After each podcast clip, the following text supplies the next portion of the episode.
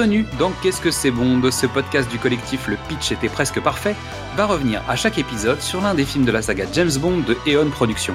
Je suis Xad et je suis accompagné du bandit Mr. E pour évoquer ce film avec vous.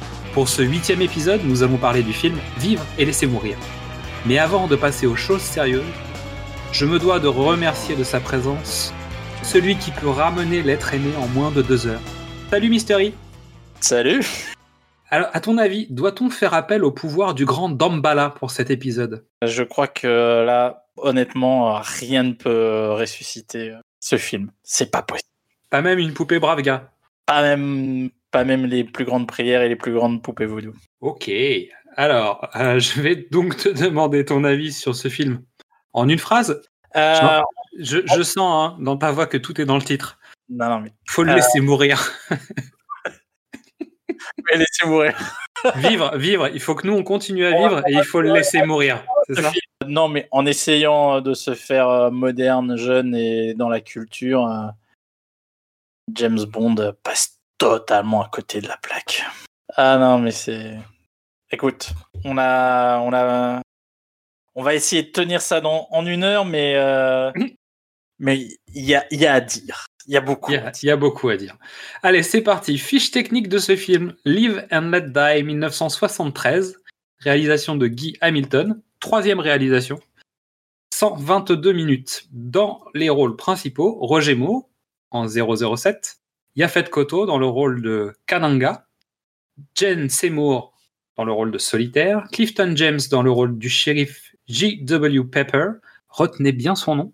Julius W. Harris dans le rôle de T.E., Geoffrey Holder dans le rôle du Baron Samedi, David Edison dans le rôle de Felix Leiter, cinquième du nom, donc tu vois, l'autre n'a pas résisté, Gloria Hendry dans le rôle de Rosie Carver, et on retrouve Bernard Lee dans le rôle de M, et Lois Maxwell dans le rôle de Miss Moneypenny. Et Desmond Levlin est absent de ce film, à notre grand regret. Oh La production voulait continuer le fait de rester plutôt terre à terre. Et le seul gadget qu'a euh, James Bond dans ce film, c'est sa montre euh, à aimant. Et donc, il n'y a pas besoin de Q pour ça. Il est évoqué, mais il n'est pas là. La musique du générique, euh, c'est Live and Let Die de Paul McCartney et les Wings. À noter que George Martin remplace, donc c'est pas le même, c'est George Henry Martin qui remplace John Barry à la musique pour cet épisode. Et donc, euh, Sir George Martin, il s'agit d'un musicien et du producteur d'un petit groupe anglais, un, un tout petit groupe qui s'appelle les Beatles. Ah, je on- crois, je, je crois en avoir entendu parler. Ouais, hein, ça te parle? Ouais. Donc aussi, on note au générique, en tant que scénariste, Thomas Franz Mankiewicz, qui va aussi écrire L'homme au pistolet d'or. Il va être conseiller technique sur le premier Superman de Richard Donner et sur le second de Lester. Ok. Et lui-même a écrit L'aigle s'est envolé et Lady Hawk euh, plus tard. Et il va réaliser le film Dragnet en 87 avec Dana Croyd et Tom Hanks. Oh là là. Et un autre film qui s'appelle Un crime dans la tête avec John Candy. Je pose ça là. Un crime dans la Ouais. Le pitch 007 est appelé à la rescousse pour mettre fin à l'hécatombe meurtrière qui décime les agents secrets britanniques. Enquêtant à New York, dans le quartier de Harlem, il affronte un caïd de la drogue, le redoutable docteur Kananga, et sa comparse, l'étrange blanche solitaire. Je déteste ce pitch. Bah. euh, C'est un pitch. Je peux essayer autre chose? Donc celui-là, il était signé Allociné et beaucoup d'autres. J'en essaye un autre. Trois agents britanniques ont été assassinés, l'un à New York, l'autre à la Nouvelle-Orléans et le dernier dans les Caraïbes. Ils s'intéressaient aux activités du mystérieux docteur Kananga, un dictateur. James Bond est envoyé à New York pour mener l'enquête, où il contacte son collègue de la CIA, Felix Leiter. 007 échappe alors de peu à la mort et se retrouve à Harlem après avoir poursuivi son agresseur. C'est un peu mieux, non? Hmm, on te donne les différents lieux que tu vas évoquer. On t'explique pas que Kananga c'est un dealer de drogue. Non, non, on est d'accord, c'est un bon. Tu viens de spoiler Ah bah non, c'était c'était dans le pitch d'avant. Hein, Mais oui, oui, non, non. où Euh, ils expliquent qu'il affronte un caïd de la drogue, le redoutable Dr Kananga. Alors qu'en fait, on n'en sait rien. En fait, ça c'est la- dernière partie du film, quoi. Donc, euh, de toute façon, cette émission elle est full spoiler. C'est pas comme si. euh, Oui, on est d'accord. tu sais quoi On va faire, un- on va même ajouter à chaque épisode un, un mini truc qui dit cet épisode est full spoiler. Si vous n'avez pas vu le film, c'est pas la peine, quoi. Attention, ce- cet épisode. est un épisode sur James Bond. Considère que vous l'avez déjà vu. Pour le coup, c'était un pitch qui sort de Bravo les mecs. Moi je préfère, c'est pas la folie, mais je préfère. Ouais, ouais. Y a, euh, ce qui me manque, c'est la dimension euh, surnaturelle. Oui, mais ça, c'est un... L'incursion du surnaturel chez euh, James Bond. Ouais, mais on est quand même d'accord que c'est euh, complètement prétexte. Ça sert à rien, c'est un- c'est une façade. Ouais, c'est une façade, mais, euh, mais c'est le premier. Ah, euh, Ouais, c'est une façade. Donc c'est le moment de se laisser emporter par les rythmes endiablés concoctés par le baron Samedi. C'est le moment de rentrer en transe direction 1973 avec la bande-annonce de ce film.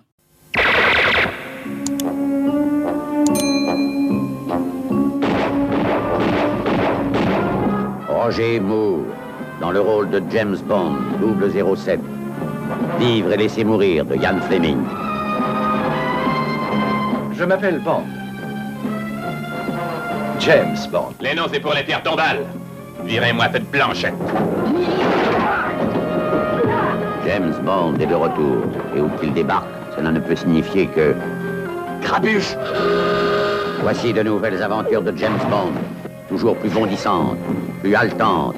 qui vous feront Moore, Moore, mourir de rire et de peur avec Roger Moore dans le rôle de James Bond.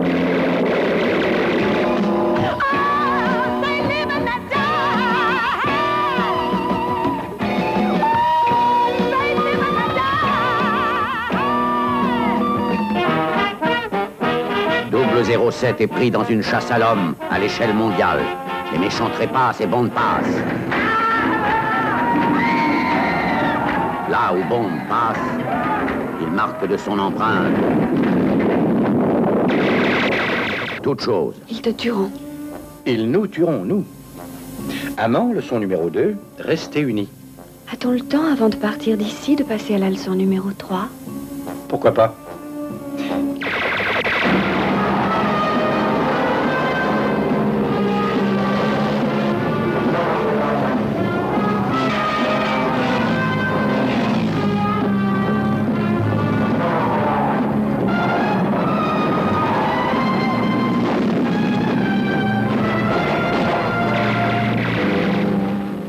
Cramponnez-vous à votre fauteuil. Et s'il existe un empêchement qui interdise légalement de prononcer cette union, on me le fasse savoir. Parce qu'avec Bond, l'action bondit. Et si vous ratiez ce James Bond, vous manqueriez la plus prodigieuse des aventures de 007. Ben ça alors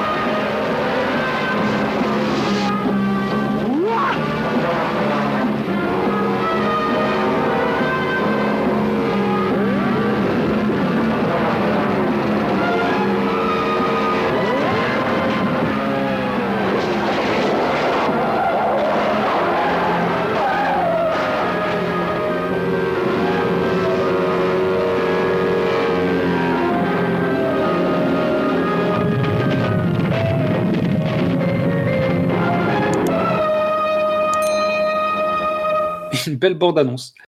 La tagline de ce film, alors j'en ai trouvé deux, mais simplement il y en a une qui date de 1999, donc il y a une ressortie.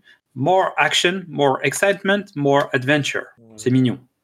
Et je suis tombé sur Get More. Et ça, j'aime bien. Oh. Ah, bah oui, Ça, ça, là, je la trouve royale. celle-là, elle est bien. Elle est très très belle. Donc, ouverture du film, nouveau gun barrel avec Roger Moore, nouvelle orchestration du générique. Et on est à l'ONU, où quelqu'un a inventé le son qui tue. Mmh, nice. Pour un film qui, va dans l'esprit de la block exploitation, je trouve que le son qui tue pour ouvrir le film, bah ça le fait. Ah, c'est ça, le problème. je- Ça commence mal. Bah, il man- ça manque de Isaac Hayes. Tu Voilà. vois ce que je veux dire ça... C'est-à-dire que Paul McCartney, c'est bien, parce que ça fait très Brit. C'est Paul McCartney libéré. C'est Paul McCartney euh, dans les îles, quoi. Mais c'est pas Isaac Hayes, quoi. C'est- C'est-à-dire, c'est pas très new-yorkais comme musique, quand même. John Lennon aurait peut-être fait plus la blague, finalement. Peut-être. Mais, euh, ouais, ça manque, ça manque de black attitude, quoi. honnêtement, pour découper le film en trois grands, en trois grands moments, euh, James enquête euh, sur la mort des agents d'abord à Harlem. Ça dure grosso modo une demi-heure. Ouais, Max. Mais avec son arrivée, etc., oui, c'est à peu près ça. Voilà. Euh, ensuite, euh, il part euh, sur l'île de Katanga. San, San Monique. Et ensuite, on est en Louisiane. Donc, pour le coup, avoir toute une bande originale, pour le coup, avoir une bande originale totalement par Isaac Hayes euh, ou, euh, ou un mec de Soul, ça marcherait pas. C'est sûr. Mais par contre, de la black music, tout du long, c'est possible. Et on n'est pas là pour faire des fioritures. On est là pour euh, installer un nouveau comédien qui est Roger Moore dans un nouveau cadre. On s'inspire de la black exploitation, mais euh, voilà, on ne fait pas de débordement. quoi. Non. Donc on découvre le personnage de, bah, en tout cas la, la délégation avec Jane Seymour qu'on connaît pas encore. Nous pour nous c'est euh, potentiellement plein de personnages après, hein, mais c'est un de ses- c'est son premier rôle, si je dis pas de bêtises, premier grand rôle en tout cas. Son premier rôle au cinéma. ouais. Donc, on découvre Jane Seymour dans la délégation de San Monique avec le docteur Kananga. On est transporté à la Nouvelle-Orléans, parade dans la rue avec un cercueil, des gens tristes, etc.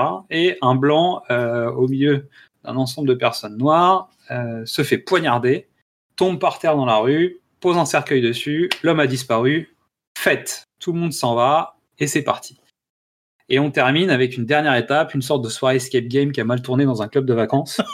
Et là, on démarre sur un générique euh, avec la femme noire au centre de toute la musique et de tout euh, l'archétype visuel, en tout cas, de, de, de, ce- de ce générique. On a décidé de, s'adresser à un public différent pour celui-là. C'est clair. On parle à la communauté noire, en fait. Je sais pas si c'est volontaire ou si c'est juste pour exotiser James Bond. Non, euh, pour moi, c'est une, c'est une américanisation euh, de James Bond. Le précédent se passait à Las Vegas avec euh, la population blanche. Là, on passe euh, à ce qui est à la mode aux États-Unis à l'époque. Euh, c'est la, bla- la Black Exploitation, c'est Shaft, c'est Harlem, c'est New York. Donc, je pense pas qu'on s'adresse à un, autre public. On s'adresse au même public qui est allé chercher autre chose. Oui. Et surtout, on s'adresse à l'Amérique. Là, on est d'accord que les films ils sont quand même orientés sur les États-Unis en disant Hé, salut marché américain, viens voir mon film. Un peu ce que nous on fait aujourd'hui avec la Chine, par exemple. Oh Par exemple. Euh, et donc potentiellement utiliser des comédiens américains noirs pour parler à une communauté noire aux États-Unis, c'est plus facile euh, que finalement en fait continuer avec les clichés et les, tout le tout le répertoire Bond euh, qui a été produit jusqu'à maintenant. Donc générique plutôt efficace. Euh, on sent que la technique utilisée a un peu évolué. C'est-à-dire que là on est passé dans les années 70 vraiment. Et, potentiellement on peut faire plus de manipulation des pellicules, on peut faire a- on a l'impression qu'on a plus de possibilités dans le générique que ce qui était possible avant, tout en ayant toujours le même style et on garde quelque chose de très euh, très fait main. Donc c'est pas c'est pas des effets numériques, c'est pas c'est pas ce qui va venir après en fait. Le générique a complètement été exploité, fait par quelqu'un sur ordinateur. Là, on est encore sur des techniques euh, traditionnelles. Donc on commence en Angleterre chez James Bond et ça c'est une première. Et il n'y a pas de chichi, c'est-à-dire qu'on voit Roger Moore dans son lit avec une femme. Point barre. C'est-à-dire il n'y a pas d'installation du nouveau comédien, on hésite à te montrer qui c'est. De toute façon, je pense que tout le monde savait que c'était Roger Moore qui avait repris le rôle, donc on n'a pas fait comme pour la Zenby, pas de chichi. Ça frappe à la porte en pleine nuit, James Bond se réveille, une femme dans les bras, et c'est M qui est devant sa porte, et là James est très embêté. Et on a, dès cette première scène, le ton qui est donné. Un flegme, mais un sale gosse. Un vrai sale gosse. Un sale gosse qui sait parler à papa, mais un sale gosse. Ouais, c'est exactement ça. euh, oui, c'est exactement ça. hein, Le côté euh, pince sans rire. Il faut savoir aussi que le Roger Moore était déjà connu du public, contrairement à les NB, et qu'on savait plutôt à quoi s'attendre avec euh, un petit côté espiègle, pince sans rire. Et... Ah, mais on est complètement dans Amicalement Vôtre. En tout cas, dans la version française, c'est la même voix, donc forcément, ça aide pas.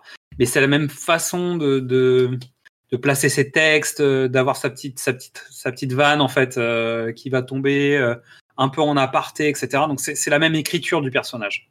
Alors, pour l'avoir vu moi en VO, on a un historique familial autour de Roger Moore un peu particulier. Donc, j'ai été bercé par Roger Moore euh, depuis Ivanhoe. Euh, on est entre, entre le Saint et euh, Amicalement Vôtre.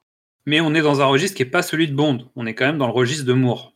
Mais voilà, c'est Roger Moore qui fait Bond et c'est pas euh, et c'est pas euh, et il essaye pas d'être euh, ni Sean Connery ni machin. Il son identité personnel est déjà existe déjà quoi. Elle s'adapte parfaitement à James Bond parce que avant Sean Connery, il avait été envisagé lui pour jouer James Bond. Donc on- pour le spectateur qui connaît déjà Roger Moore, on est en terrain connu quoi. Donc il n'y a pas besoin d'en faire des tonnes. Et surtout, on est sur une scène très vaudeville, c'est-à-dire que la jeune femme se cache dans le placard, Miss Moneypenny arrive, elle sait qu'elle a vu la fille dans le placard, euh, M essaye d'aller chercher son manteau, Miss Moneypenny l'empêche, euh, James la regarde, lui fait un petit clin d'œil. Bref, on est quand même dans une scène très théâtrale. On n'est pas du tout dans une scène sérieuse, hein, euh, même s'il vient de prendre son ordre de mission. Il doit partir à New York parce que le MI6 a perdu trois agents en 24 heures. Et James va récupérer le seul gadget qu'il va avoir de la main de Miss Moneypenny qui va parler de Q, et c'est sa fameuse montre électro-aimant. Avant de partir, il va faire un peu la Dolce Vita quand même. Parce que la, la jeune femme est une espionne euh, italienne. Ben, en fait, c'est la marque euh, de ce James Bond là. Plutôt que les gadgets et les armes, euh, on va utiliser la séduction. Sachant qu'il utilise le gadget pour déshabiller la jeune femme. Ce que je trouve plutôt pas mal pour un début de film. Parce que c'est pareil, c'est un détournement des gadgets. On n'avait pas oui. vu ça jusqu'à maintenant. Je me, je me rappelle pas. Est-ce qu'il y a eu ça déjà dans d'autres films? Non, non. Non, on est d'accord, hein. c'est nouveau ça. Donc on arrive à New York, James en parallèle de son voyage en avion, on voit une diseuse de bonne aventure qui tire des cartes et qui dit qu'il y a un voyageur qui arrive très vite, qui va passer au-dessus des océans, et il va y avoir de la lutte et il va y avoir la mort, etc. James Bond monte dans un véhicule. Il s'avère que ce véhicule est envoyé par Félix, cinquième du nom, et un véhicule euh, avec un style qui tue, surtout son rétroviseur, passe à côté du chauffeur de James Bond et le là-bas. Donc pendant ce temps-là, en fait, euh, Leiter et son équipe sont en train de surveiller un club. euh, non, sont en train de surveiller le- l'homme du sang monique. Et celui-ci sait qu'il est sur écoute et en fait, il gruge la CIA avec une sorte de bande audio pendant que toute son équipe est en train de changer de tenue. Pendant ce temps-là, James arrive dans le donc le du quartier blanc arrive dans un magasin vaudou. Donc c'est clichés et souvenirs touristiques à fond la caisse et je trouve que cette boutique fait la passation entre l'univers blanc et l'univers noir. Et qu'en gros, quand James va rentrer dans ce magasin, il rentre dans euh, la black party du film, en fait. Donc il était encore chez les Blancs en arrivant en taxi. Et en fait, quand il rentre dans ce magasin, ah, ça y est, c'est fini. Et il passe dans le Black Universe, quoi. Ok, ouais. Je suis- C'est, euh, D'où les clichés, les souvenirs de touristes. Mais en fait, il va passer la petite porte de derrière, quoi. Il va aller voir ce qui se passe derrière la boutique. Donc, résultat, il va rentrer dans cet univers de plus en plus. Donc, il se retrouve en bas, euh, dans un garage où il reconnaît la voiture qui a tiré sur son chauffeur. Et pendant ce temps-là, l'équipe du Sang Monique sapait comme jamais, sort en utilisant le passage dans le dressing pour filer vers Narnia. Et j'ai un regret, c'est que James ne porte plus de chemise à jabot parce que vraiment, ça aurait été au top. En mode battle, battle de sapeurs, on aurait été au, au summum. Mais on, on découvre déjà, ça, ça fait quoi Un quart d'heure que le film a commencé? C'est les méchants qui ont les gadgets. Exactement. C'est les méchants qui sont lookés, c'est les méchants qui ont les gadgets. Et très particulier, donc on découvre Monsieur Tichy, Oui. qui est l'homme de main. euh, En français, il s'appelle Monsieur Gros Bonnet. et en anglais, il s'appelle Mr. Big. C'est ça Voilà. Et c'est le premier euh, d'une longue série de d'hommes de main. Alors pour le coup, non, de- euh, d'hommes de pince ou de crochet. Trafiqué. trafiqués. Voilà. On- Jusqu'à présent, on avait des, des hommes Ah, avec des, des hommes de main. chapeaux, des hommes Ouais. avec des bombes, mais des hommes euh, avec rien de particulier. Et là, voilà, on a un accessoire, euh, une pince euh, qui remplace une main, euh, Ouais, des, des hommes de main technologiquement évolués, quoi. Qui préfigure euh, Un- un- une mâchoire en acier à droite euh, et, et d'autres euh, subtilités comme ça. Et, et par exemple, si je te parle d'un monsieur Aigo dans un film, tu sais, un, un film, une aventure intérieure, Eh, par exemple. par exemple, bah, j'ai beaucoup pensé à lui quand même. Eh ben oui. Ah, on est sur le même personnage. En, il, est, il, est, il est moins loquace, Mr. Aigo, mais c'est le même personnage. Et ça rejoint ce que je disais notamment sur, euh, sur Joe Dante et son, traitement en fait des différents clichés euh, du cinéma d'action. Et donc on retrouve euh, James Bond là-dedans en fait. Donc ça y est, il y a un camp bling bling quoi. Donc on est dans la black exploitation pour de vrai et tous les clichetons sont là quoi. Donc James sort, dit suivez cette voiture, mais en fait il est à peine monté dans la voiture qu'il y a déjà trois personnes qui ont téléphoné aux autres en disant ouais il vous suit les gars. et il passe par Central Park et euh, le chauffeur de taxi donc qui est noir lui dit mais vous allez où monsieur? Et le gars lui dit dans les bas-fonds. Et le mec lui dit non, tu vas à Harlem, mec. Donc ça y est, on est déjà dans, dans le truc. Et dès qu'il rentre dans Harlem, la moindre personne de, de tout ce quartier de New York est un chouf. Et c'est le black waste du crime, quoi. C'est-à-dire que le mec passe et on dit, ouais, il est là, 14e rue, ici, 24e, ouais, c'est bon, il est là. Et il y a même un homme en bagnole qui le suit avec, et qui dit, dans son toki, boule de neige sur tas de charbon. Oh non C'est, voilà. Elle est terrible. C'est, et il s'arrête devant le Fillet of Soul, donc qui est en fait un, un établissement qu'on a vu dans la scène d'ouverture à la Nouvelle-Orléans, donc c'est une chaîne. Et en fait, il sort du taxi et on voit que lui, c'est le blanc en costard au milieu de tous les noirs d'Harlem. Il rentre à l'intérieur comme si de rien n'était. Et euh, on installe James à une table et il se fait détourner façon speakeasy, quoi. le mur bascule et hop, face au méchant. Et ce qui est rigolo, c'est que celui-ci de Bond, il se démonte pas du tout. Mais alors, pas du tout. Il est entouré de méchants. Il y a Solitaire, donc qui est la, la jeune femme qui tire les cartes. Et il va aller la voir et il va la draguer, mais comme un barbare, quoi. Euh, c'est la, la clé euh, de l'interprétation de Roger Moore euh, pour se distinguer euh, de, de Sean Connery et de la Zenby. Hum, C'est voilà, c'est Détaché, total. Mais détaché drôle, détaché euh, séducteur, quoi. on- Et donc, Mr. T.E. euh, vient. T'as vu T.E. Hihi, C'est quelqu'un de ta famille, peut-être, non? Peut-être. Donc, T.E. lui confisque son arme d'une certaine manière. Avec sa pince, il brise le, le- le revolver. Donc, même le symbole du revolver est brisé. Tu vois dans, Ah, dans ce film. C'est-à-dire que pour l'instant, il n'a pas sorti son flingue, il l'a pas utilisé. On est à la 20e minute, je crois, quelque chose comme ça. Et en fait, il n'a pas de gadget, il est tout seul, euh, il est pris au piège, mais il continue à se marrer. Et il rencontre donc Mr. Big, Monsieur Gros Bonnet. Et Mr. Gros- Mr. Big le fait raccompagner dehors. euh, et il a juste le temps de tirer une carte avant de partir. Et, et cette carte prévoit que James sera encore là pour l'épiphanie, a priori.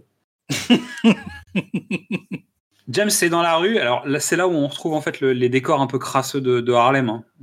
On est entre deux immeubles, c'est dégueulasse. euh, tu sens que c'est à l'abandon. Donc James Bond s'en sort avec l'aide euh, de Sauter, en fait, qui était celui qui, le suivait euh, et qui est donc noir, mais qui travaille pour la CIA parce que c'est un homme de, de Felix. Et pour le coup, il passe un peu plus inaperçu que les autres. Sans doute pour ça que c'est lui qu'on envoie à Harlem. Et direction le Sand Monique, avec une soirée événement, le Baron samedi à l'hôtel. Et James arrive à l'hôtel et on lui dit que Madame Bond a déjà pris la chambre. Et là, à nouveau, il se démonte pas et il dit oui, très bien, euh, Madame Bond, c'est parfait. Donc il rentre dans cette chambre, il veut pas savoir s'il y a une Madame Bond, il n'y a personne, il commence déjà à fouiller, à chercher le micro. Donc on reprend les codes de James Bond quand même avec sa méthodologie, c'est-à-dire à vérifier qu'il y a des micros. euh. Et il y a une femme qui est censée se faire passer pour sa femme, et lui il prend quand même le temps d'aller se raser dans sa baignoire. Et on a le retour de la tentative de meurtre accidentel la plus stupide de la saga. avec l'attaque du serpent. Sachant qu'en même temps, il y a l'homme de main murmure là, qui débarque dans sa chambre, et tu dis, mais il vient dans la chambre, il aurait pu essayer de le tuer. Non, non, mais en fait, on lui envoie un serpent qui va essayer de le tuer. Bon, bref, c'est encore, euh, encore du grand méchant, hein, du grand méchant n'importe comment. On a essayé de tuer euh, Sean Connery avec une araignée. Euh, on essaye de tuer Roger Moore avec un serpent. Ça me paraît tout à fait naturel. J'ai hâte de voir comment ils vont essayer de tuer Timothy Dalton avec un dinosaure. Mais continuons, je veux dire, c'est parfait. Et James s'en occupe à base de déo lance-flamme au cigare cubain. D'ailleurs, à noter, cigare cubain. On a la classe, on l'a pas. hein. Ouais, c'est nouveau, c'est nouveau. Et Madame Bond fait une entrée tout à fait remarquée. Rosie, euh, qui donc euh, a peur de tout, crie tout le temps. On se croirait dans Indiana Jones 2. Ah non, mais c'est c'est la James Bond girl euh, la plus terrible de la Terre. Euh, en fait, j'ai noté que je trouvais qu'elle avait toutes les qualités professionnelles pour avoir été pistonnée. Ou alors la CIA s'est pas recrutée sur place. Quoi. Non, je pense qu'ils ont pris euh, au hasard. J'en sais rien. Mais en tout cas, elle est censée travailler pour Felix Leiter. Mais elle est, elle est nulle, quoi. Elle Et est- on va se rendre compte, elle est nulle à plein de niveaux. Elle est dépassée. Ah ouais, elle est complètement à la ramasse, la pauvre. Donc après un petit déjeuner, James reçoit une sorte de carte, la Queen of Cup inversée, ce qui signifie traîtresse. Et ils partent pêcher. Donc Rosie va changer, et en fait elle découvre dans le bateau dans lequel il se trouve euh, des armes, un appareil de communication, donc elle remonte armée, alors que l'homme euh, qui, pilote le bateau a une corde, il est juste derrière James Bond, mais en fait il s'agit d'un de ses amis. Donc Rosie a essayé de défendre James, donc ça c'est cool, mais en fait deux personnes, puisque c'était un, une fausse piste. Et une fausse piste peut en cacher une autre. Parce que twist sur twist sur twist, bah, on retombe de toute façon toujours sur ses pattes. C'est le principe. Mais pendant ce temps-là, euh, Solitaire, elle, elle, euh, elle pense à James. Et dès qu'elle retourne la carte amant, ça la fait frissonner un petit peu. Mais elle est plus capable de savoir où est James Bond. En tout cas, nous, on découvre que Rosie est un agent double. Oh, mon Dieu, comme c'est étonnant Vraiment, avec toutes ces fausses pistes. On n'aurait jamais pu y croire, vraiment. Elle était tellement douée. Je pense qu'elle s'est grillée, euh, me concernant, elle s'est grillée euh, bah, avec le chapeau, en fait, euh, avec les plumes, là, dans la, chambre. On peut apprécier l'ouverture d'esprit de, de James qui, qui ne voit pas la couleur des peaux euh, chez les femmes. Ouais, mais ça, à la limite, on l'avait déjà vu avec, euh, avec le Japon, notamment. On est d'accord Mais c'est. Mais oui, le- oui, ça continue. Bah, C'est-à-dire, il continue l'ouverture d'esprit à dire euh, une femme est une femme, euh, quelle que soit sa couleur, euh, peu importe. James l'aura. Ah, mais oui, oui, non, c'est. C'est la, la pauvre. Heureusement que son, sa, sa souffrance est de courte durée. C'est clair. Allez, bisous. Bisous, Rosie. Allez, il nous fallait, il nous fallait une traîtresse. On va, on va se débarrasser de ça. Ah ouais, c'est particulier. hein. Et pendant ce temps-là, Kananga, en fait, il appelle. Donc, euh, le gars a inventé le Blackways, hein, je rappelle. et, et le gars, en fait, a, un- a une sorte de, de GPS personnel. C'est-à-dire, c'est une femme qui tire des cartes et qui lui dit Ouais, James, il est là, il est en train de faire la queue pour acheter son pain. Mais il le préfère plutôt bien blanc, tu vois, avec du seigle. Je dis, mais c'est pas possible, en fait. Il lui demande de tirer les cartes toutes les 4 secondes en disant Mais il est où, James Bond? Bah là, je peux pas te dire, il, il a fermé la porte. Et, et c'est n'importe quoi. en fait. On découvre que Solitaire doit rester vierge, contrairement à sa mère. Et, et ça, j'aime bien cette phrase. Parce Bah, qu'en fait, si sa mère n'était pas restée vierge, elle serait pas là pour ouvrir sa gueule. bah oui. Donc, en même temps, c'est c'est normal. Bref. Euh, donc, on apprend qu'en fait, pour garder son espèce de pouvoir avec les cartes, elle a besoin de rester vierge. Et James, lui, va faire la grande entrée par les airs. Donc, Solitaire a besoin de rester vierge pour maintenir son pouvoir sur les cartes. C'est Bah, c'est simple. James va la pousser au crime. Il a l'art et la manière de retourner les cartes comme les femmes. Oh, joli. Sale. Et Solitaire, elle, maintenant qu'elle est tombée dans le vice, elle a envie d'apprendre à fond. Et ça, c'est génial. Parce que James est même euh, surpris. Surpris froid, mais surpris quand même. Mais il est galant homme, donc il peut pas refuser. hein. Et euh, donc Solitaire souhaite apprendre. James se porte garant de son éducation. Et en fait, c'est pas la première. hein. Donc elle n'est pas seule, contrairement à ce que son nom indique. Donc James et Solitaire filent en toute tranquillité dans l'île. hein. C'est-à-dire, ils se sauvent et personne les empêche de partir. Alors qu'en fait, tu vois que Kananga, en fait, il tient cette femme comme à la prunelle de ses yeux, et en fait, elle se barre au petit matin avec James Bond, normal. Il croise le baron samedi dans un cimetière, euh, et, comme on le voyait déjà dessus dans les séquences de Harlem, n'importe quel objet peut devenir un microphone dans ce film. hein. Le baron samedi joue de la flûte, et d'un seul coup, en fait, il tire la flûte, et c'est un « Ah, micro !» Alors, ce qui est difficile, c'est de comprendre comment tu fais d'un truc avec une caisse de résonance un objet qui est plein. Je ne suis pas sûr que ça fonctionne. En tout cas, on est, dans le, dans le clicheton, euh, clicheton 3000, quoi. Et donc, James euh, découvre que tout ça est, cache un trafic de drogue? Euh, oui. Euh, Et là, il y a un truc pour toi, Mystery, juste après. Oui, il y a une surprise pour toi, Mystery. Ils sont attaqués par un hélicoptère Encore Ah Encore Mais il y en avait pas dans le précédent. Non, il n'y en avait pas dans le précédent. Non, non, mais ça fait plusieurs épisodes qu'on n'a pas d'hélicoptère. Il y, avait des. Mais si, si, bien sûr qu'il y avait des hélicoptères dans le précédent, évidemment. Mais James n'est pas attaqué par un hélicoptère. En fait, je pense que c'est euh, quand ils pré- quand ils produisent les films. c'est, Alors celui-là, il attaque, celui-là, il est attaqué, celui-là, il attaque, celui-là, il est. Ah, Ça, peut-être qu'on en parlera une fois euh, sur, sur le, le décompte des morts, parce que j'ai trouvé des stats très rigolotes sur le sujet. Un sujet euh, et on fera un sujet hélicoptère ou pas? Peut-être. Mais en tout cas, oui, euh, dans le dernier, il y avait des hélicoptères parce que c'est Leiter qui attaque la base de Blofeld avec l'hélicoptère. Dans celui d'avant, en fait, c'est James qui débarque avec le père de Tracy pour attaquer la base de Blofeld en hélicoptère. Dans celui d'avant, donc il y a toujours des hélicoptères. Alors, donc là, on va découvrir que dans cette île, la moindre personne travaille pour Kananga. Puisque eux, ils essayent de se sauver.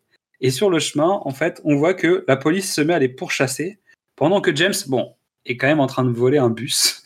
Le mec vole un bus. Un bus rouge. Esprit recyclage colonial, tu vois.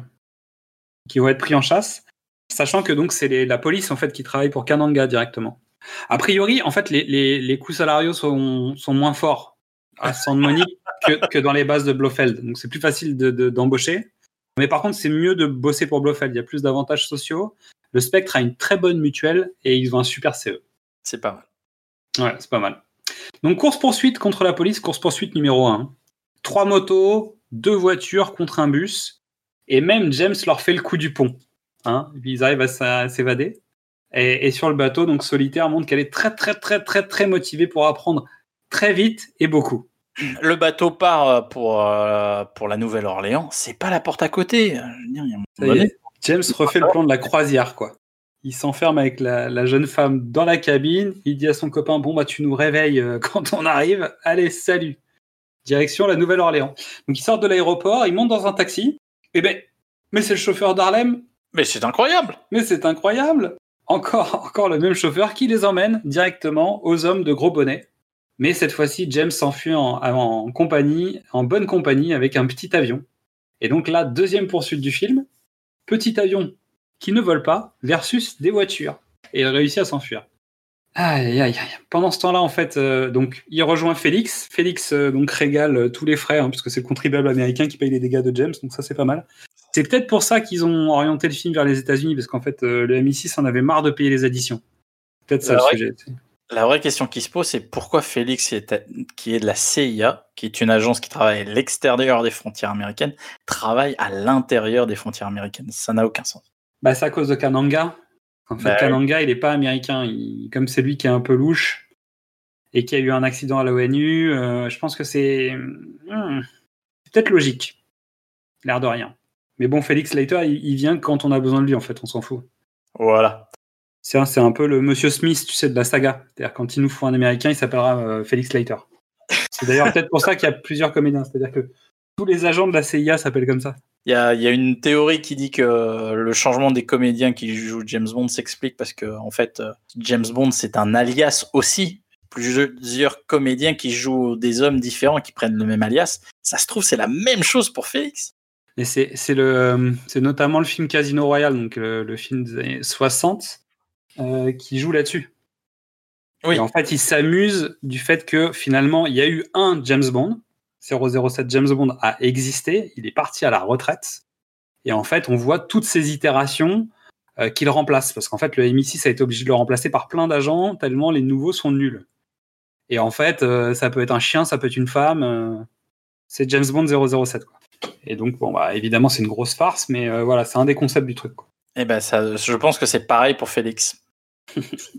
Moi, je pense que c'est voilà, c'est l'agent de la CIA. Tout agent de la CIA qui se respecte s'appelle Félix Leiter. Bon, bref, ceci étant, ils sont censés rejoindre Sauter à la Nouvelle-Orléans, mais Sauter s'est fait parader euh, devant le filet, filet of Saw. Donc Leiter et Bond entrent dans le bar. James connaît la technique de la table speakeasy, donc il fait 1-1. Félix, on s'installe ailleurs, on va se mettre devant la scène. Mais sauf qu'en fait, on découvre que le bar, c'est un gruyère. C'est-à-dire n'importe quelle table, à mon avis, t'es basculé. Quoi. Il y a Ouais, pas de... Ça marche à tous les coups. Et c'est là où, en fait, on a une interprétation de Live and Let Die, mais version Sao. Et donc là, James se retrouve face à Monsieur Gros Bonnet et à T.E., qui insiste pour savoir si James a pris la fleur de solitaire. Mais là, en fait, il y a quand même un truc. Moi, j'ai mis note pour plus tard. Plus on voit Monsieur Gros Bonnet et surtout plus on le voit de près, plus il ressemble à Michael Jackson. Non, non, non, non. Mais merde, Non, mais c'est. Michael. Ah, mais non Il est maquillé, c'est Kananga. Si on dirait Michael Jackson. Non, pas du tout. Si on dirait Michael Jackson euh, dans les périodes intermédiaires de sa vie, tu sais. Mais. non. Quand on était plus sûr de qui il était vraiment. Non, non. Non, Tu peux pas dire ça. Non, disons que le visage de Monsieur Gros Bonnet est un peu particulier et brille particulièrement. Et qu'on voit déjà dans la première scène qu'il est maquillé, mais on le voit très peu. En tout cas, on sent qu'il n'est pas à l'aise avec son faciès. Et là, en fait, on a un gros plan dessus, et là, c'est évident, mais l'avantage, c'est qu'il enlève son maquillage tout de suite après. Et finalement, c'est Kananga qui se déguise, et qui est, donc Monsieur Gros Bonnet. Et là, comme c'est un méchant dans James Bond, qu'en plus, c'est un méchant qui est le roi du pétrole, du pétrole euh, de la drogue, on va dire, il a James Bond, il gère, il lui expose son plan de A à Z. Et il est super fier de son plan. Son objectif, c'est de couler tous les vendeurs de drogue du monde en arrosant le marché avec sa drogue gratos. Pas bête? C'est exactement ce que voulait euh, Blofeld euh, en, en détruisant toutes les armes du monde. Est-ce que vous voulez faire Goldfinger avec l'or des. États-Unis? Donc tu es en train de nous dire qu'en fait le plan, bah, c'est toujours le même. Les films sont toujours les mêmes. Mais pourtant, il n'y a pas de rayon laser dans celui-ci. Ah non. Et voilà. Par contre, il y, a- il y a des requins euh, très voraces. Mais bon. Et des crocodiles. A des crocodiles, celui-là. Ah, bref. Donc, vu que James utilise la carte Je suis un gentleman, je ne parlerai pas de ce genre de sujet euh, au sujet d'une femme, qui déjà, à mon sens, te met déjà une satanée puce à l'oreille. Je veux Parce pas vous le dire. Je vais pas vous le dire parce que ça ne se fait pas. En même temps, tu viens de nous répondre. Merci. Donc, Kananga utilise la technique du test des cartes. Il prend la montre de James et il fait un petit test à solitaire. Est-ce que tu es capable de me donner le numéro de série qui est au dos La fille, elle retourne des cartes, il y a des mots dessus. Comment tu veux qu'elle ait des chiffres? Donc, Ti et Murmure emmènent James à la ferme. Mais je peux te garantir que la sortie, c'est pas Martine qui va s'occuper de lui. hein. Donc Kananga sait que Solitaire a menti. Kananga met une torgnole à Solitaire en l'envoyant par terre. En tout cas, lui, le baron samedi, il propose la mort pour Solitaire, hein, parce que c'est pas lui qui le dit, c'est les cartes. Dans ce film, de toute façon, tu tires une carte, le truc, il dit ce que tu as envie de dire. quoi. Trop fort. Donc là, on arrive à la séquence de James versus les crocodiles, mais sans gadget. Un peu gadget, mais le gadget marche pas. Non, il y a un peu de gadget, mais il peut pas s'en sortir avec. Donc il est obligé d'inventer un jeu qui s'appelle le saut de croco. Et, et en même temps, il invente le jeu de plateforme. Exactement, bravo. Mais en tout cas, Au bout, mais. il y, a- il y a un truc, il peut pas s'empêcher de sauter tout ce qui bouge. Quoi. Oh, oh, oh, oh, oh là là Tu l'as depuis combien de temps celle-là? Ah, ça là, elle, elle t'attendait. Donc James met le feu au labo et là on commence la poursuite du film. La Ah. poursuite en bateau dans le bayou. Et là, c'est magique. Alors. Avec l'apparition du shérif, du shérif Pepper. Et là, j'ai eu une pensée. Alors, c'est un personnage qui va revenir. Donc, c'est pour ça que je disais tout à l'heure, euh, quand on faisait la liste des comédiens, qu'il fallait retenir ce, ce comédien. On va le retrouver dans la saga. Mais le, le shérif Pepper, euh, Mystery, moi, je pense à Cadet Olivier, quoi. Un traumatisme d'enfance. C'est ça, le personnage de KDO, le sergent Pepper. Et, et je trouve que bah voilà, on y est, c'est-à-dire c'est un cliché, euh, c'est un cliché du shérif. Du, du Il est, shérif, il est euh, magique. redneck. euh, Ah ouais, il est magique. C'est un acteur qui sait qu'il a une chance et il donne tout. Ah, il donne tout ce qu'il a. Donc encore une fois, on est dans l'utilisation de l'environnement, maximum de possibilités. Tout ce qu'on peut faire en cascade, on va le faire avec des hommes, avec des voitures, avec des barrages. Tout est là en fait. Et on fait 20 minutes de poursuite en bateau. Folle du film. Ah il y a eu la poursuite en voiture avant, mais c'est celle-là. hein. Tu sens que c'est là-dessus où ils ont le plus bossé. Il y a des bateaux dans tous les sens. Non, vraiment, elle est, elle est, elle est bien faite. Alors, on en discutera après. Je te laisse finir le résumé, mais non, je trouve pas qu'elle soit bien faite. Donc ensuite, euh, on se retrouve. euh, donc James réussit à s'échapper et on se retrouve à une fête vaudou où Solitaire est au pilori et James vient pour la sauver. Et là, en fait, on a un joli effet d'apparition du Baron Samedi. Je trouve que ça marche bien. Et si Ouais. vraiment un peu envie d'y croire, euh, je pense que tu es terrorisé par ce personnage. Mais comme c'est samedi, c'est l'heure de finir la soirée en boîte. Et malheureusement, c'est un repère de vipère. Oh non Bonne soirée, Baron. Allez, bisous. Bah attends, euh, le samedi, on va souvent au Baron, à l'époque où c'était ouvert. tu vois. Ouais, à l'époque, quand c'était ouvert encore. Donc James et Solitaire s'infiltrent dans la base des méchants. Euh, Kananga n'est pas meilleur que les autres. hein. Il explique son plan, il met James dans un piège avant de filer, malgré plusieurs échecs. Donc normalement, tu le butes. Moi, moi personnellement, je trouve que tu peux pas être un patron exigeant avec tes employés si t'es pas capable de montrer l'exemple. Et là, je trouve que le gars n'a pas montré l'exemple. Non, Mauvais patron. Mauvais Et- patron. Bon, alors pour le coup, euh, James est, est sauvé par son unique gadget. Ça, c'est Oui, qu'on lui a pas retiré. c'est vrai. Alors, en fait, tu vois, moi, tu, tu blâmes euh, Kananga. euh, non, c'est les hommes de main qui n'ont pas bien fouillé. Ah ouais, c'est sûr, ils ont pas fait gaffe à la montre. Mais en même temps, Kananga, c'est pas Blofeld. Blofeld, il sait qu'il faut rien laisser à James. C'est-à-dire, tu lui enlèves sa braguette, tu lui enlèves tout, tu vois. C'est-à-dire que même, même Dr. No avait compris, c'est-à-dire vous le changez direct. Comme ça, vous jetez ses vêtements, tout ce qu'il a sur lui, vous le dégagez. Bon, euh, il pense pas forcément à la pilule qu'il a dans le, euh, dans l'océan. Ce truc va devenir un gag récurrent, je vais l'utiliser régulièrement. Mais euh, là, bon, bah, lui, il pouvait pas savoir. Donc, James, lui, il aime bien le partage, donc il décide de faire un jeu à deux dans la piscine. C'est plus sympa. Surtout dans cet épisode, il devrait pourtant apprécier euh, les jeux en solitaire. Bref, donc Kananga en a assez, toute cette histoire l'a un peu trop gonflé. euh, fin. C'est- un bon résumé de la fin de Kananda. et, et paf le chien. Et paf le chien. Donc, à nouveau, James. Alors, ça, c'est une nouvelle tendance chez James Bond, en fait. C'est quand il doit rentrer chez lui, bah, il prend le moyen de transport qui va prendre le plus de temps pour y arriver. voilà. Donc, en fait, la CIA offre à James Bond et à Solitaire 16 heures de tranquillité dans un train où ils vont pouvoir profiter allègrement pour continuer à travailler leur style à la leur style de bah à la crapette. Bon, et là, TI nous fait un petit remake de Bon baiser de Russie. Et de Les Diamants sont éternels. Et de. Ah non, non, moi je parle de la séquence du train. Évidemment, on est dans la, on est dans la fin du film où normalement c'est censé se désamorcer et il y a un méchant qui arrive, qui est souvent l'homme de main qu'on avait oublié. On est vraiment dans le cliché de la structure de James Bond. Mais par contre, T.I. là pour le coup fait un remake total de Bon baiser de Russie, mais version black exploitation quoi. Donc James Bond il a du mal, il lutte, euh, un peu comme Sean Connery dans Bon baiser de Russie parce qu'on avait dit que c'était une vraie scène d'action entre hommes, c'était musclé. Euh, heureusement James s'en sort car T.I. avait besoin de prendre l'air et que la sécurité des trains à l'époque n'était pas tout à fait la même qu'aujourd'hui. Pas mal. Et Roger Moore termine sur une punchline sexy, euh, sa punchline un peu euh, coquinette, qui dit Tu es si belle que les bras m'en tombent. Et le film se termine sur le baron samedi, à l'avant du train, qui lance son rire, qui est quand même assez marquant. Qu'est-ce qu'il fout là? On l'a tué en plus? Il est immortel. Ouais, d'accord. Un- C'est un vrai Ah ah zombie. Qui veut dire que si Sean Connery était encore là, un coup d'épée dans sa tête, et on n'en parle plus. On est, on est d'accord ou pas? Euh, Peut-être. C'est QFD. Voilà.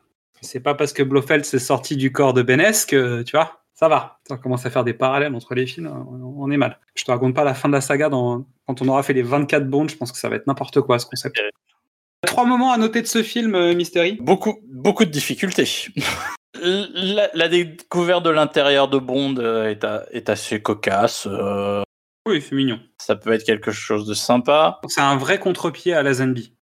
Et c'est plus euh, entre amis, à la maison, avec les gens qu'on connaît. C'est rassurant. Et c'est limite euh, M et Miss Moneypenny qui vont dans l'univers de Moore avant que Moore enfile le costume de James Bond. Ouais, ouais je- c'est une, c'est une belle idée. Pour moi, la deuxième partie intéressante, c'est la poursuite sur Saint Monica Mhm. euh, avec le bus à l'Impérial, euh, que je trouve plutôt original, inventive. euh, On essaye d'autres choses et euh, ça marche bien. C'est assez condensé. C'est pas étiré comme pourra l'être la, la grande poursuite en bateau où en fait, si tu mets pas le shérif, il se passe rien. Et c'est ça mon troisième passage marquant parce que pour moi c'est un échec. C'est euh, la scène, la... mais il n'y a pas d'action. James s'enfuit euh, des crocodiles, prend un bateau et ensuite euh, juste traverse le bayou. Il n'y a rien d'autre. Il est pourchassé par des, par des mecs et en fait, euh, personne va le rattraper, il se tire pas dessus. il se tire pas dessus, il n'y a pas de confrontation, les bateaux se percutent pas. Le... Ouais, personne n'arrive en face de lui. Bah, je veux dire, il n'y a, a pas d'enjeu, il n'y a Tu pas de réelle poursuite. quoi. Voilà, tu donnes cette même prémisse euh, à Steven Spielberg dans Indiana Jones, il t'en fait des trucs euh, ah, beaucoup trop, mais euh, il t'en fait quelque chose. Tu retrouveras cette même idée euh, dans les Missions Impossibles, dans les dans les autres James Bond plus tard. Il y a quelque chose, il y a des idées. Là, c'est juste euh, un bateau qui avance dans le bayou, poursuivi par un autre bateau, et on te met un personnage de shérif rigolo, Raciste. meublé parce que parce qu'il y a rien. Et, pour- et- et en fait, qui sert aussi à éliminer les. euh, il est là aussi pour éliminer les hommes de main. C'est-à-dire, L'intervention du shérif et de ses hommes permet d'éliminer les hommes de main les uns derrière les autres.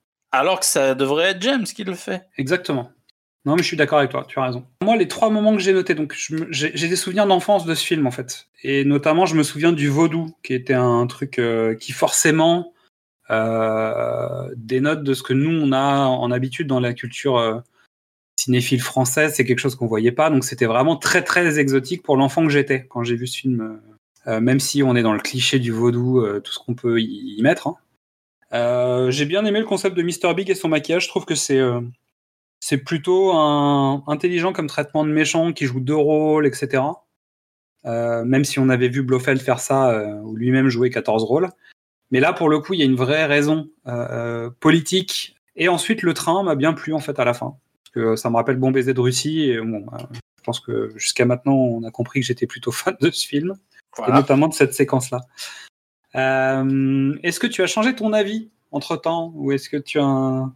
Pour avoir un peu avancé, j'ai vu les, les, les mours suivants. Et en fait, il est pas bon, mais le pire reste à venir. Non, non, c'est vraiment. Là, on commence euh, la série des vrais clones euh, où on est dans l'efficacité de production, on n'est plus vraiment dans la recherche. Quoi. Et en fait, on va commencer à suivre la tendance et plus la faire, la suivre. Et le vrai problème, c'est que, alors oui, effectivement, le- les enjeux sur le trafic de drogue sont ou trop grands ou trop petits pour James Bond. Oui. Après, là, on est quand même sur. En fait, l'enjeu de départ, il a du sens. Euh, Puisqu'en fait, on a éliminé quand même trois agents du MI6 en 24 heures. Donc, ça, le fait de mandater James Bond pour aller voir ce qui se passe, c'est logique. En revanche, euh, quand tu découvres pourquoi, qui l'a fait, finalement, en fait, on n'y revient jamais à ce truc-là. Mais c'est complètement incohérent d'imaginer euh, un trafiquant de drogue, même entre guillemets international, en train d'abattre trois agents secrets en 24 heures. Alors, mon avis se résume dans la phrase Black Bond ne m'a pas lassé à en mourir, mais la magie n'a pas totalement opéré. Les différences que l'on a entre ce Bond et celui d'avant, parce ça y est, on a changé de James Bond. Donc, on l'avait pas fait sur la Zenby, parce qu'en fait, la Zenby est pas restée assez longtemps, mais là, on va pouvoir le faire. Parce qu'il y a vraiment, c'est beaucoup plus marqué en plus. Je trouve que la différence. Alors, la Zenby avait la tenue vestimentaire qui était vraiment totalement différente. Et évidemment, son rôle de James avait évolué, parce que c'est celui où il se marie. Un il, a pris très fort. Mais là, en fait, on est sur des différences fondamentales dans le traitement du personnage. Donc, par exemple, euh, James Bond, on sait qu'il boit de la vodka martini. Et ben dans celui-là, il, il boit du bourbon. Euh, c'est la première fois qu'on le voit chez lui recevoir des ordres et pas dans les bureaux du MI6. Il porte pas de chapeau. Il fume pas de cigarettes, mais des cigares. On le voit pas avec une cigarette, ce qui était le cas de Sean Connery. Et le contrat de Roger Moore stipulait qu'on lui permettait d'avoir un accès illimité à des Monte Cristo roulés à la main. Et ça coûta à la production, à l'époque, 3000 livres. Qui représente environ 7000 euros aujourd'hui. D'accord. Bon. Si, si mes outils de, de mise à niveau financier sont bons, ça représente 7000 euros. 7000 euros de cigares, quoi. Voilà un agent qui, qui, sait, qui sait négocier les contrats. De... Tu m'étonnes qu'après, euh, il l'utilise dans les scènes. C'est-à-dire qu'il utilise deux fois le Monte Cristo, une fois pour tuer le serpent et une fois pour abattre euh, la vipère, tu vois. Donc Q n'est pas présent dans ce film et il y a très peu de gadgets, mais ça on l'a déjà dit, à part la montre aimant. Donc voilà, il y a quand même des différences fondamentales, on a vu dit dans le ton, dans le traitement du personnage, mais je trouve quand même, pour défendre Roger Moore, que à la fin du film, il est un peu James Bond. En fait, tu sentais chez, et chez Lazenby et chez Sean Connery qu'il y avait une, il y avait une violence contenue. Oui. Il y avait une physicalité. Oui. Qu'on n'a pas chez, qu'on n'a pas chez Roger Moore qui, qui a pas envie de se battre, sauf s'il est obligé. Oui, Mais quand puis- il est Petit obligé, à petit, on verra qu'il a même plus du tout cette physicalité en tant que comédien même. Voilà. Qui va Mais- arriver à des stades où euh, même pour descendre un escalier, il se fera doubler. euh, ça s'appelle, aujourd'hui, ça s'appelle le syndrome Liam Neeson, mais, Oh non, c'est pas bien. mais c'est vrai. Pauvre Liam. Bah oui, bien sûr. Je- Liam Neeson d'ailleurs qui, qui a refusé de jouer James Bond pour éviter d'être cantonné dans des rôles de films d'action. je dis ça, je dis rien. Ah, terrible. C'est pas mal, hein. Ouais. Comme quoi, il doit s'en vouloir un peu, peut-être. Ah, c'est pas grave, c'est la vie. Petite histoire du contexte, parce qu'on en parle depuis tout à l'heure, on a évoqué à plusieurs reprises. Donc, la black exploitation, donc c'est un courant culturel, on en a parlé, euh, et social propre au cinéma américain dans les années 70. Et ça permettait de revaloriser euh, l'image des Afro-Américains en les présentant dans des rôles dignes et des rôles de premier plan, et non seulement dans des rôles euh, secondaires ou de faire valoir. Donc le premier film réel de, la, de ce qu'on a appelé la black exploitation, c'est Sweet Sweetback's Badass Song, qui a été tourné en 1971 par Melvin Van Peebles, dont on connaît aussi le fils, Mario Van Peebles. Et Mario Van Peebles qui a joué dans Highlander 3 Euh, oui. ah, ah, ah, ah. Ok, donc lien avec Sean Connery quand même. Donc euh, on est en 73, donc ça veut dire qu'on est au tout début de la vague de la black exploitation, sachant qu'en fait euh, c'est une vague qui va donc vivre dans les années 70 principalement et va s'arrêter à, à la fin des années 70. Mais pour reprendre, donc le film de Melvin Van Peebles va, va gagner 15 millions de dollars pour un budget de 150 000 dollars. Ça change tout. Donc la même année, en 71, il y a Shaft, Les Nuits Rouges de Harlem, et sa chanson titre chantée par Isaac Hayes. Qui fait aussi un carton, mais qui est produit par un studio, pour le coup. Et donc, ce courant, en fait, va très vite, évidemment, euh, déraper, produire des tonnes de films, bons et très mauvais. Donc tout ça, ça va traiter des grands courants du cinéma en usant le maximum de stéréotypes. Donc il va y avoir des policiers, des détectives, euh, des films d'horreur. Il y a un film d'horreur qui s'appelle Blackula. Un excellent film d'horreur qui s'appelle Blackula. Yes. Il y aura des, arts martiaux, des peplums, des westerns, des films d'espionnage, des films politiques engagés et des comédies. Donc la surproduction de films et aussi le- les associations euh, vont faire s'éteindre ce mouvement à la fin des années 70. Et dans les années 80, ça n'existe plus en fait. C'est vraiment une période de 10 ans de cinéma où euh, il va y avoir une explosion en fait de ce genre de personnages et on va en tirer des comédiens qui vont rester qu'on verra moins souvent puisque finalement ils seront moins intéressants dans les autres films. Et on a beaucoup reparlé de cette période, notamment grâce à Quentin Tarantino et son Jackie Brown, en gros, mais pas seulement. On a Shaft qui a été repris au cinéma, qui a été repris sur Netflix, et il y a des projets comme Black Dynamite euh, qui rendent hommage régulièrement à ce mouvement. Et là, James Bond en profite, c'est-à-dire que là, on surfe sur la vague, il n'y a pas à discuter. Et après, il faut savoir aussi qu'il va de pair avec euh, les, les cinémas euh, permanents euh, aux États-Unis. Tu, tu payais, euh, je sais plus, 2 dollars et tu pouvais regarder des films toute la journée. Donc, fallait alimenter, euh, fallait alimenter ces cinémas. Le binge-watching. Ouais, je vois le binge-watching avant l'heure. c'est ça. Mais surtout, en fait, il y avait des cinémas qui étaient dédiés à une population, j'imagine. Bah, c'est sûr. que les Blancs n'allaient pas à Harlem pour aller au cinéma. Non, mais c'est surtout, en fait, la, la communauté noire américaine, on avait marre de pas avoir ses propres films Ses propres héros, ses propres représentations de ses codes. qui leur ressemblent, qui donc euh, ça allait de, ça allait de pair avec. En fait, c'est le c'est le retour. Enfin, c'est une des répercussions du mouvement civique euh, des années 60. avec l'émancipation de la, la culture noire américaine. Et donc finalement, leur obtention de la possibilité d'avoir des très mauvais films. Comme Tout le monde a le droit à avoir des navets, quoi. Exactement. Le droit aux navets. Attention, poditrices et poditeurs. C'est le moment d'accueillir celle qui fait danser les serpents, celle qui fait parler les cartes, celle qui fait se lever les morts. Agenouillez-vous devant la grande prêtresse. Midissa la magnifique va vous donner son sentiment sur ce vivre et laisser mourir. Salut à tous et bienvenue à notre nouveau JB. Il est beau, il est malin et surtout c'est un saint. Parce que c'est Roger Moore. Je me suis régalée avec ce huitième volet. Bon, pas au point de me taper le cul par terre. Et ce n'est pas seulement parce que le film se passe en partie à la Nouvelle-Orléans.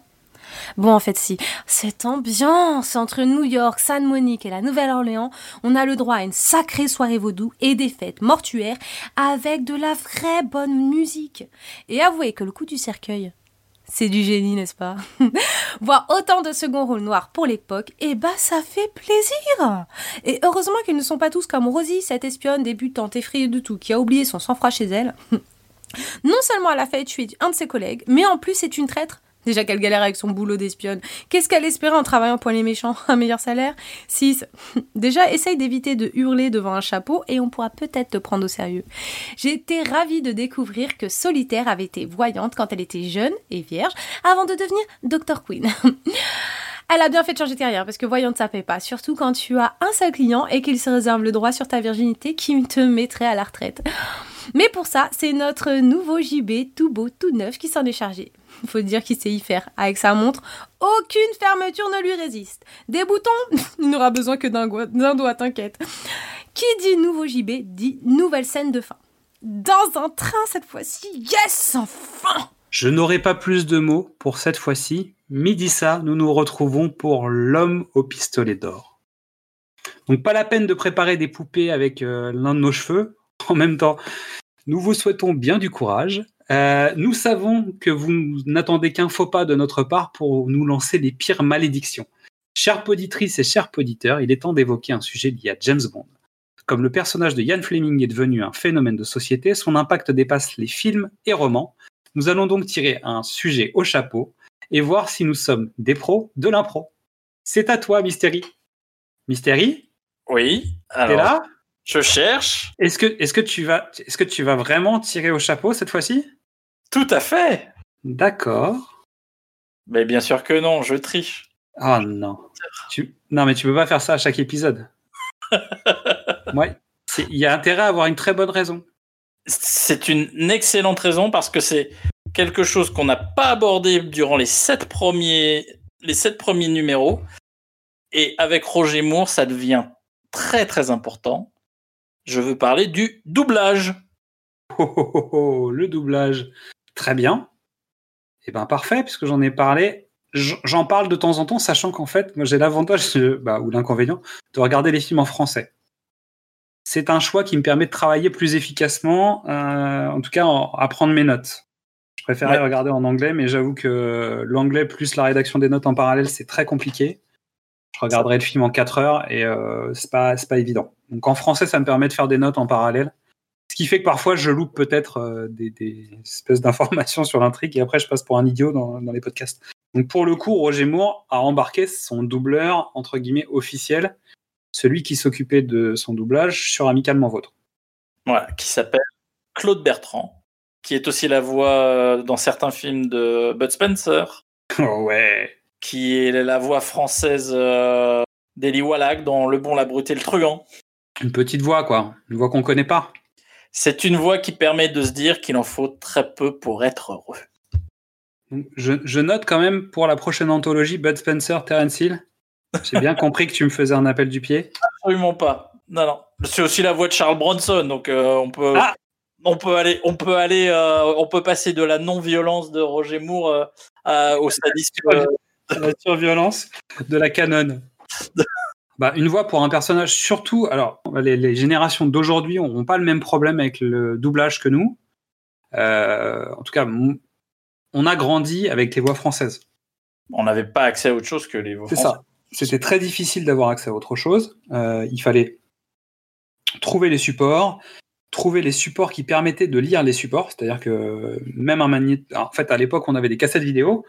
Euh, pour ça, c'est pour les jeunes. Et euh, l'encodage des cassettes n'était pas la même aux États-Unis qu'ici.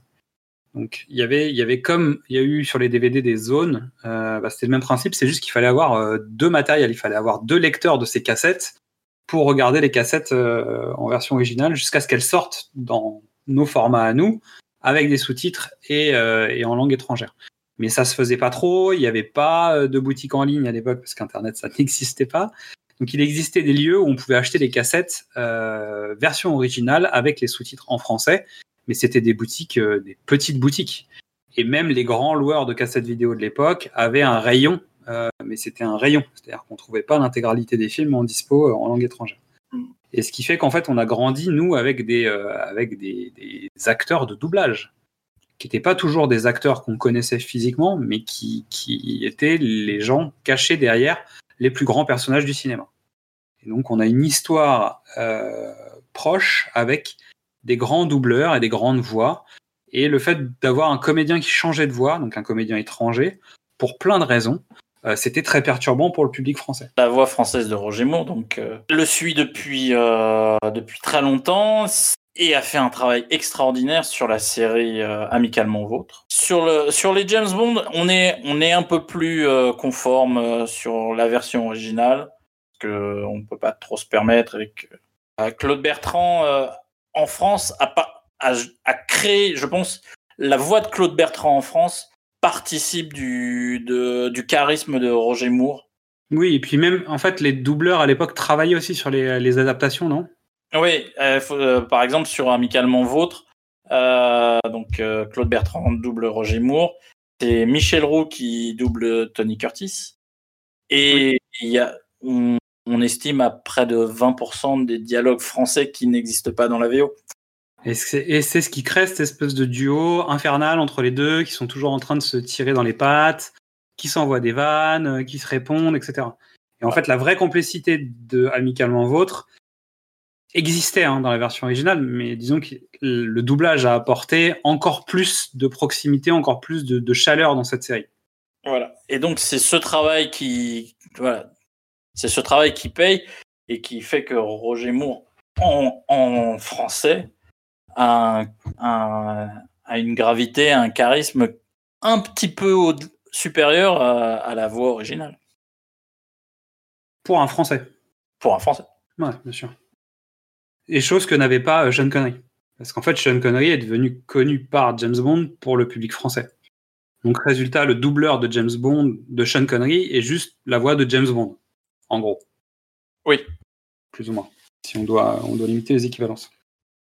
Ok, bah écoute, merci beaucoup d'avoir évoqué ce sujet. J'adore euh, parler de ça. Même si maintenant je suis un vilain garçon que je regarde quasiment plus mes films en français. Euh, donc je loupe sans doute le travail des doubleurs euh, d'aujourd'hui qui est clairement plus difficile qu'avant, c'est sûr, mais qui continue à sans doute faire vivre des, des, beaux moments à des gens qui regardent pas les films en VO. Donc euh, je vais pas saluer l'ensemble des doubleurs français, mais c'est un petit message pour eux quand même. Bah, c'est le moment de la chanson rejetée, tu vas me la prendre encore ou pas? Oui, parce que je l'ai découvert cette semaine. C'est pas possible. Et je et Mystery, je... c'est toi qui vas présenter la prochaine émission si tu continues. Non, non, je me, je me réserve d'autres émissions euh, dans le format. Okay. Euh, oui, j'ai découvert ça cette semaine et je trouve que c'est un scandale qu'on ne l'ait pas fait en premier. Attends, et, on avait fait Ace of Base, non? C'était pas ça le premier? Euh, C'était ça le premier? Ouais, je crois, oui. Non, c'était pas Ace of Base, c'est pas vrai. Euh... Ah, c'était un groupe à toi. C'est toi qui a. Qui a, qui a... Ah, bah c'était ah. c'était Muse? C'était Mathieu Bellamy? Ouais, c'était. Ouais, ouais c'est ça, c'était Mathieu Bellamy, le premier. Je parle de The Edge of Reality, interprété par le roi, le seul, l'unique, le king, Elvis Presley. On est. Ah. C'est. Je comprends que pour un film avec un agent britannique, tu prennes des chanteurs et des voix britanniques. Mais quand tu as le King qui te propose une chanson, tu lui dis pas non bah, Ça dépend. Je rappelle qu'on avait quand même vu qu'ils ont dit non à Johnny Cash. Non mais... Mais c'est le King, je comprends, je comprends. Vraiment, je comprends. Je te rappelle quand même qu'on a commencé ce, cette série de podcasts avec Mathieu Bellamy et t'étais bien content. C'est vrai. Mais Donc, voilà. ok. Elvis. Oui, Elvis. mais Elvis, quoi. Alors c'était pour quel film?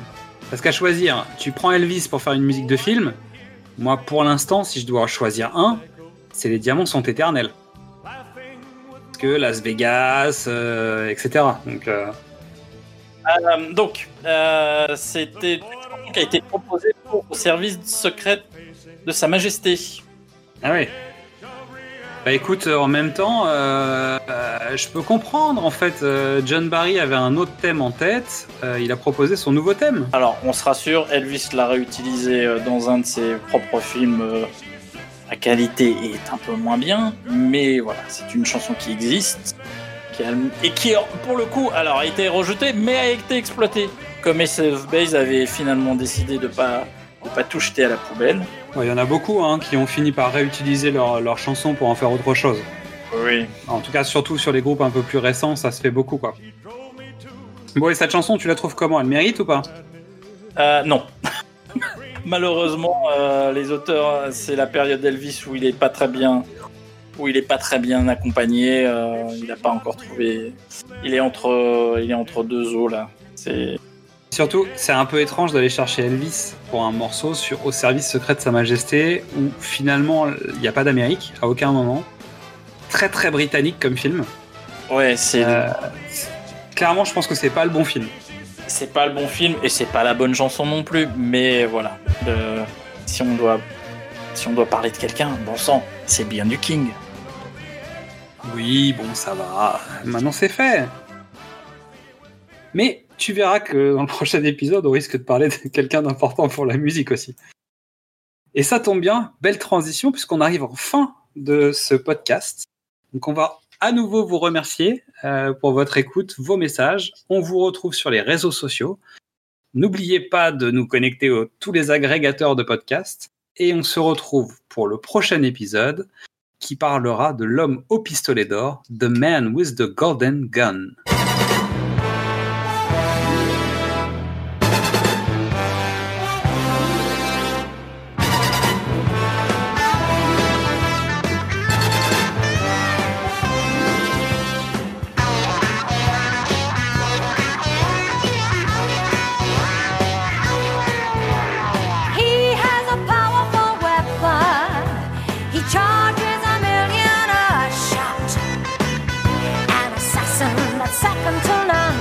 the man.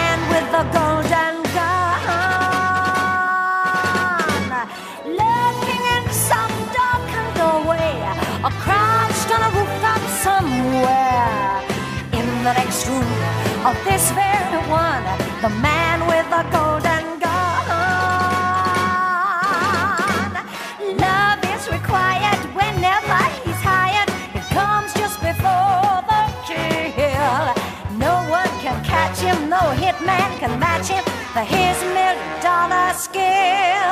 One golden shot means another poor victim has come to a glittering end. For a price, he'll erase anyone. The man with the golden